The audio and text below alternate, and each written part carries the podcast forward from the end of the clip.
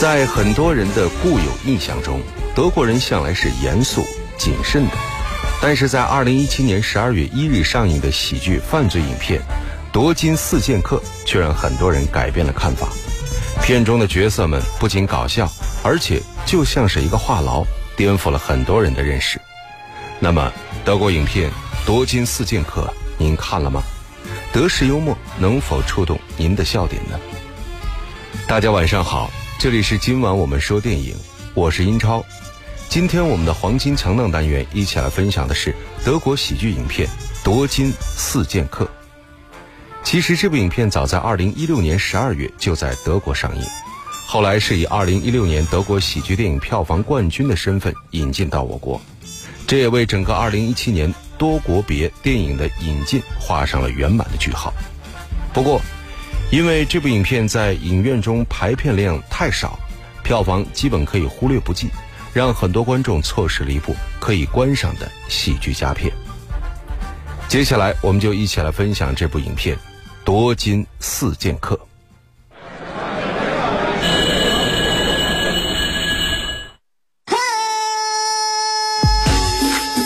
流行时尚，电影院线说了算。话题谈资，电影票房说了算；热门佳作，潮流新宠，影展巨制，再铸辉煌，黄金强大。托比亚斯是一个投资顾问，在客户眼中，他是一个很有良心的人，处处为客户的利益着想，尽自己最大努力去为客户争取利益。但是在上司舒马赫看来，他这个人糟糕透了。毕竟客户得到的越多，投资公司能够赚到的钱就越少。为了辞退托比亚斯，舒马赫黑掉了他的银行账户，把托比亚斯和他客户的钱全都给赔掉了。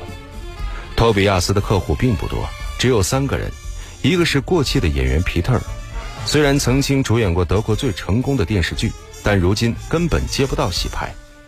为了给妻子和女儿更好的生活，他拿出了所有积蓄做了投资。第二个客户是拳击手克里斯，随着年龄的增大，身上的伤逐渐增多，克里斯知道自己快要告别赛场了。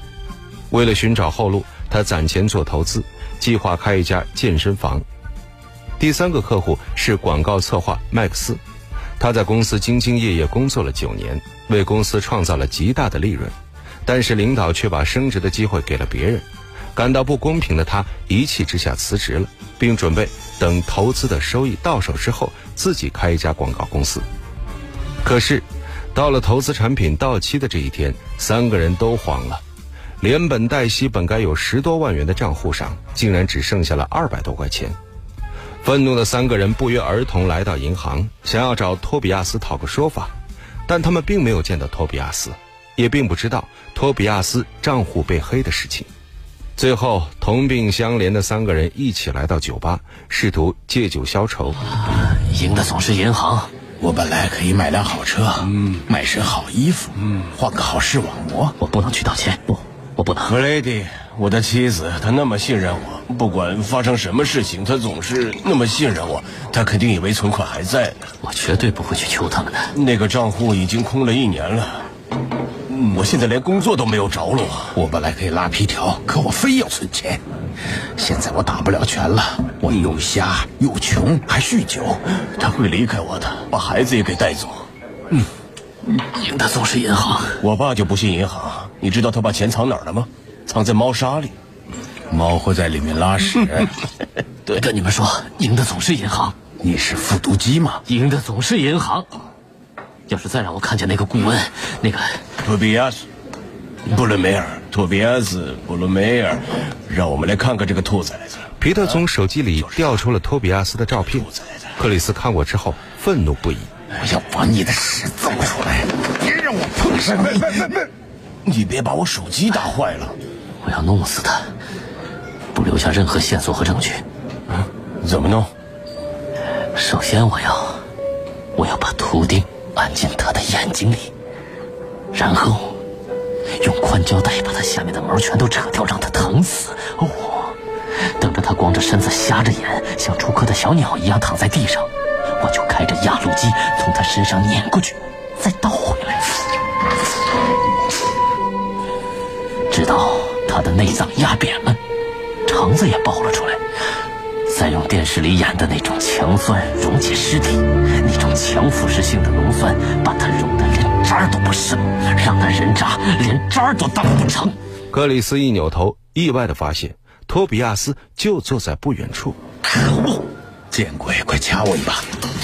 麦克斯气昏了头，竟然把刀插进了克里斯的手背上。我是让你掐我，白痴！是那头崽子，我这就去收拾他。让我来。回来！现在动手的话，我们几个都得进监狱。在皮特的带领下，三个人一路跟随托比亚斯，还闯进他们家，把他给绑了起来。要杀我就痛快点吧！你们成全我，我什么都没有了那你。知道我们的损失吗？不是我干的，是银行主管他黑了我的账号，还有你们的。你说这一切都是你老板的责任？对他早就想炒我的鱿鱼了，他才不关心哪几个客户破产呢。哦，我要去教训他，绝不能饶了他。如果这是真的，那你为什么不报警，不把你知道的告诉警察？他们会信我吗？嗯，是相信舒曼赫这种带着九家银行赚钱的主管，还是我？啊，一个上班时干龌龊事儿的变态我。没干那种事。啊，你当然没干过。来来来，坐起来，慢一点儿，坐好坐好。你刚才说银行赚钱，呃到底能赚多少钱？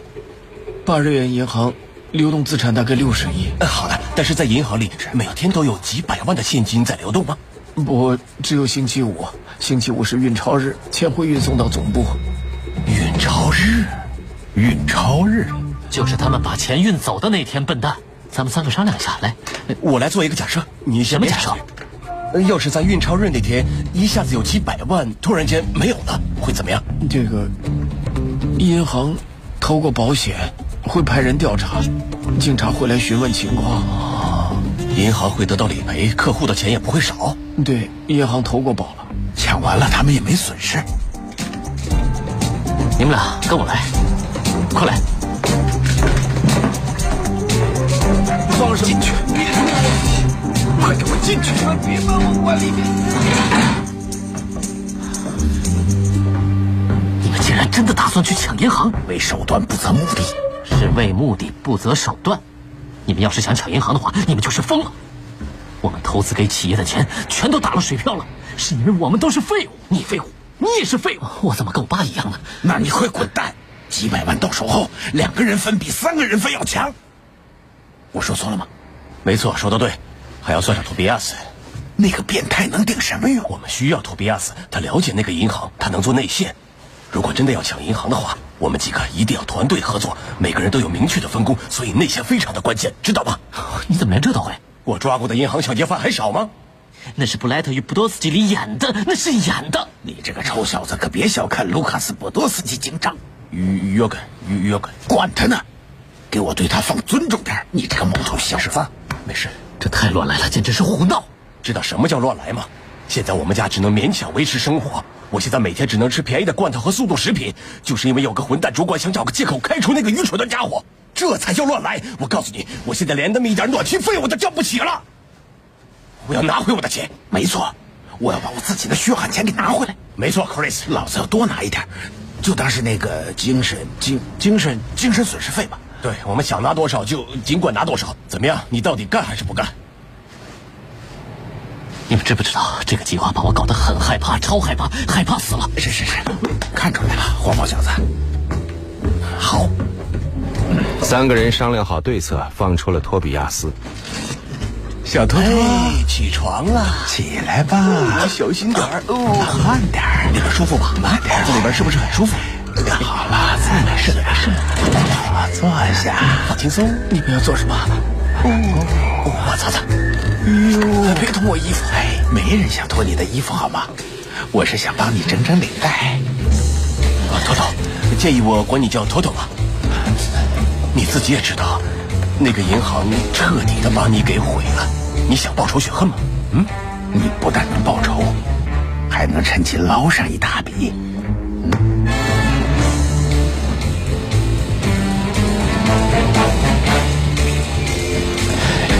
什么时候？真是好，托托。为了了解银行的内部情况，并计算警察抵达银行的时间，他们请了一个乞丐假冒劫匪闯入银行。同时，皮特在银行内部进行观察。短短四分十六秒后，警察就赶到了现场。为首的是一个叫做伊丽莎白·佐尔纳的女警，她是银行抢劫案专案组的负责人。她进入银行之后，立刻进行了封锁。对在场的每一个人进行盘问，其中就包括皮特。皮特撒了个谎，谎称自己是来存钱的客户。然后你们的人就冲了进来。我当时看到的情况就是这样。你看着很眼熟，什么？我们之前是不是见过？呃，没，应该没见过。反正我呢，对这个一点印象都没有。可能是因为我长了一张大众脸吧。那你存钱了吗？什么？你说当时正要走，那你存钱了吗？存了。谢谢。下一位。摸清银行的情况之后，四个人开始制定抢劫计划。好了，计划是这样的：十一点整的时候，知道密码的拉尔夫会去上厕所。等他在厕所拉得正欢时，Chris 就在银行大厅大闹一场。好，我来引开一胖一瘦那两个保安。嘿，过来！他们会把我押出去，到银行大门。我呢，就是走到这儿，然后在这里等着。这时我就想办法混进厕所，从蹲厕所的拉尔夫那儿弄到密码。接下来该你了，Max。接着我等皮特给我发信号，给个信号。嗯。哎，我们是在银行，不是树林。好吧，那我再想想别的信号。到我了，我等着麦克斯的信号。给我信号。大水牛，冲啊！看，这才叫信号。我把那两个保安都扣在玻璃门上，嘣嘣。然后去开跑路的车。哦，这个时候动作要快一点了。我要卷走所有的钱，然后从银行的侧门逃出去。我在那儿等着，和你们一起逃得无影无踪。这时候呢，就算银行里有某一个笨蛋按响了报警按钮，我们也能在四分钟之内搞定闪人。太棒了，太棒了！行吗？行吧，还行吧，帅呆了，行。那还有我呢？呃，什么？你怎么了？就是我呢，没有代表我的任务。你们根本就没有算上我，你们这些混蛋要抛下我。嘿，我可是，我可是内线，你们可别忘了，是我弄到了车，还弄到了钥匙。冷静点，冷静点，不是你想的那样，不是。那我的人偶呢？我们抢劫成功以后。专案组的那个叫佐纳什么来着？佐佐的佐纳什么来着？佐尔呢？呃，他就会介入，他会一个个的排查嫌疑人，有作案动机的人，他都会逐一的排查。对，谁能比你更有作案动机呢？那我就只能在家里待着吗？你需要无懈可击的不在场证明。你可以在那天开个小派对啊。是啊，好主意，开派对。我根本就不是那种混得开的人，你们难道没看出来吗？哦，不要这么小看自己嘛。我们要找一个让大家都看到你的人多的地方，让大家证明我们在抢银行的时候你不在场。皮特随手拿起报纸，发现头条刊登着大集会的消息，恰好那一天就是他们准备抢银行的日子。于是就在这一天，他们让托比亚斯在大集会上进行裸奔，这样一来足以上新闻。而就在此时，他们按照原定计划进行抢劫。虽然在抢劫的时候遇到了一些小问题，比如皮特没能顺利的记下金库密码，比如麦克斯发现自己拿的手枪里装的是真子弹后被吓到，还不小心把手枪丢在了地上，再比如负责开车接应的克里斯迟到了几秒钟，还不小心暴露了手上的纹身，但他们还是成功的从银行里抢走了两百一十万现金。等到索尔纳带着警察赶到现场的时候，他们早就逃之夭夭。但让他们没有想到的是，抢来的这些钱上竟然都被警方做了标记。与此同时，索尔纳正在警局里拿着做了记号的钱和同事们探讨案情。大家都看见了吧？大家不必惊讶，我早就料到会有人抢劫。就在五天前。就有流浪汉到银行闹事，那就是他们预谋抢劫的信号。所以我把金库里的钱都做了记号。幸运的话，劫匪今天就会花掉这些钱，所以要立刻通知所有的银行、加油站和商店，不管是谁在哪儿收到了带记号的钞票，请立刻通知我。我曾担心对方是职业劫匪，但是职业劫匪是绝对不会争执子弹的问题，也不会差点把武器丢掉的。他们不专业，而现在他们会紧张、慌乱、不知所措，他们一定会出错的。好在托比亚斯认得这些标记，在他的建议下，皮特将这些钱藏了起来。就在他们商讨下一步对策时，索尔纳先后给托比亚斯、皮特和麦克斯打了电话，准备对他们进行调查。你为什么要裸奔呢？呃，因为我压力太大，得了抑郁症。为了缓解压力，你就当着那些观众和教皇的面去裸奔吗？我是情不自禁。我我想让圣洁的风。吹吹一吹我那赤裸又脆弱的身体，能给我一些安慰。你知道我厌恶什么吗？就是男人把女人当傻子。我没有把你当傻子，我就是想跟你说明白，在手腕上纹着这种纹身的人多的是。你的档案里写着你有滥用暴力的前科，想要什么就一定要得到。录像拍到有个人抢了二百一十万欧元，他也有你这个纹身，这也太巧了吧？你说你存了一笔钱是吧？对，你在说谎。我是，我是太慌张了，因为那个流浪汉突然闯了进来。太慌张了。嗯，我需要得到认可，有地位人的认可。那还有谁比教皇地位高的？你很紧张。我我我我能喝杯水吗？不能。好吧。你帮我分析。好。假如银行解雇了我，我想通过抢劫来报复银行，于是我找别人来抢劫银行，还为自己创造了完美的不在场证明。你什么意思？我是说，流浪汉闯进了银行，你在现场，但没有存钱。哦。相反，你可以计算警察到犯罪现场总共需要多长时间。如果你真有证据，肯定早就把我给铐起来了。说的没错，还没有确凿的证据。你走吧。真的吗？他们意识到索尔纳是一个很难对付的人，但是他也是有弱点。索尔纳在询问克里斯问题的时候，手机上接到了相亲软件的短信。凭借这一点推测出他是单身之后，皮特等人计划让唯一一个没有嫌疑的麦克斯去和索尔纳约会，而约会的这一天恰好就是舒马赫私会情人的日子。同时，舒马赫的老婆参加慈善晚宴没有在家，皮特、托比亚斯和克里斯悄悄地闯进了舒马赫的家，把抢来的钱藏在了他的家里，并制造了一系列伪证。同时，麦克斯在高档餐厅里和佐尔纳见了面。麦克斯把佐尔纳带到了预定的桌位上，这个位置的不远处就是舒马赫和他情人的位置。伊丽莎白，哎，我是凤麦克斯。嗯，还是叫我 Max 吧。这是我第一次网络约会，所以你真是太迷人了。谢谢。不客气。请，请坐。这是菜单，您看一下。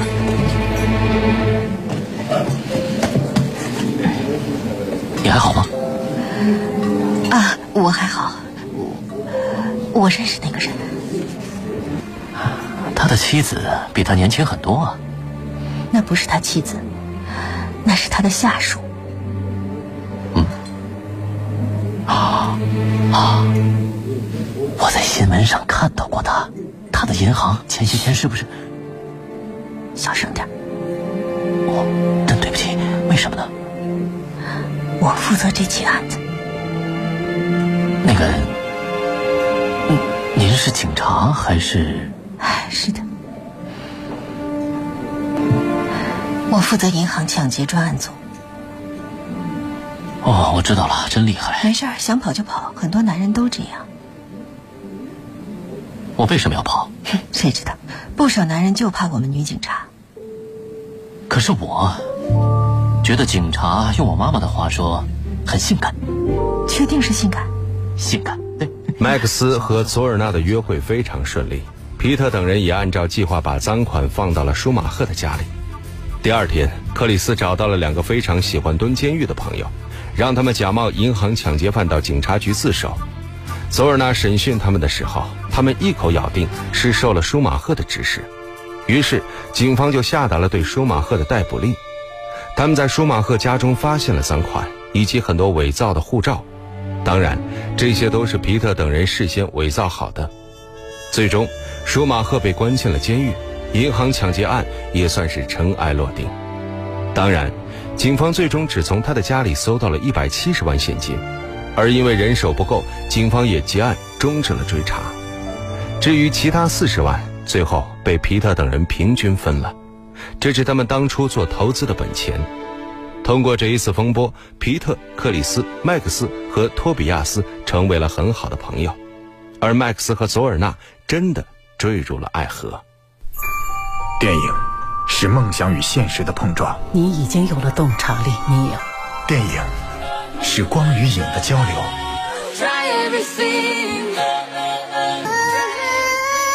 记忆中的过往，幻想中的未来。今晚我们说电影，精彩上映。好的，欢迎回来，这里依然是今晚我们说电影，我是英超。今天我们一起来分享的是影片《夺金四剑客》。这部影片的导演是来自德国的沃尔夫冈·皮特森，虽然呢他是德国人，但曾在好莱坞红极一时，《特洛伊》《空军一号》《极度恐慌》等影片都是他的作品。这样具有商业号召力的大导演，却在2006年因为一部《海神号》结束了好莱坞生涯。《海神号》讲的是海难，上映之后呢，被媒体拿来和《泰坦尼克号》进行对比，结果呢，灾难片真的成为了灾难，因为口碑不佳，沃尔夫冈这一岛就再没能起来。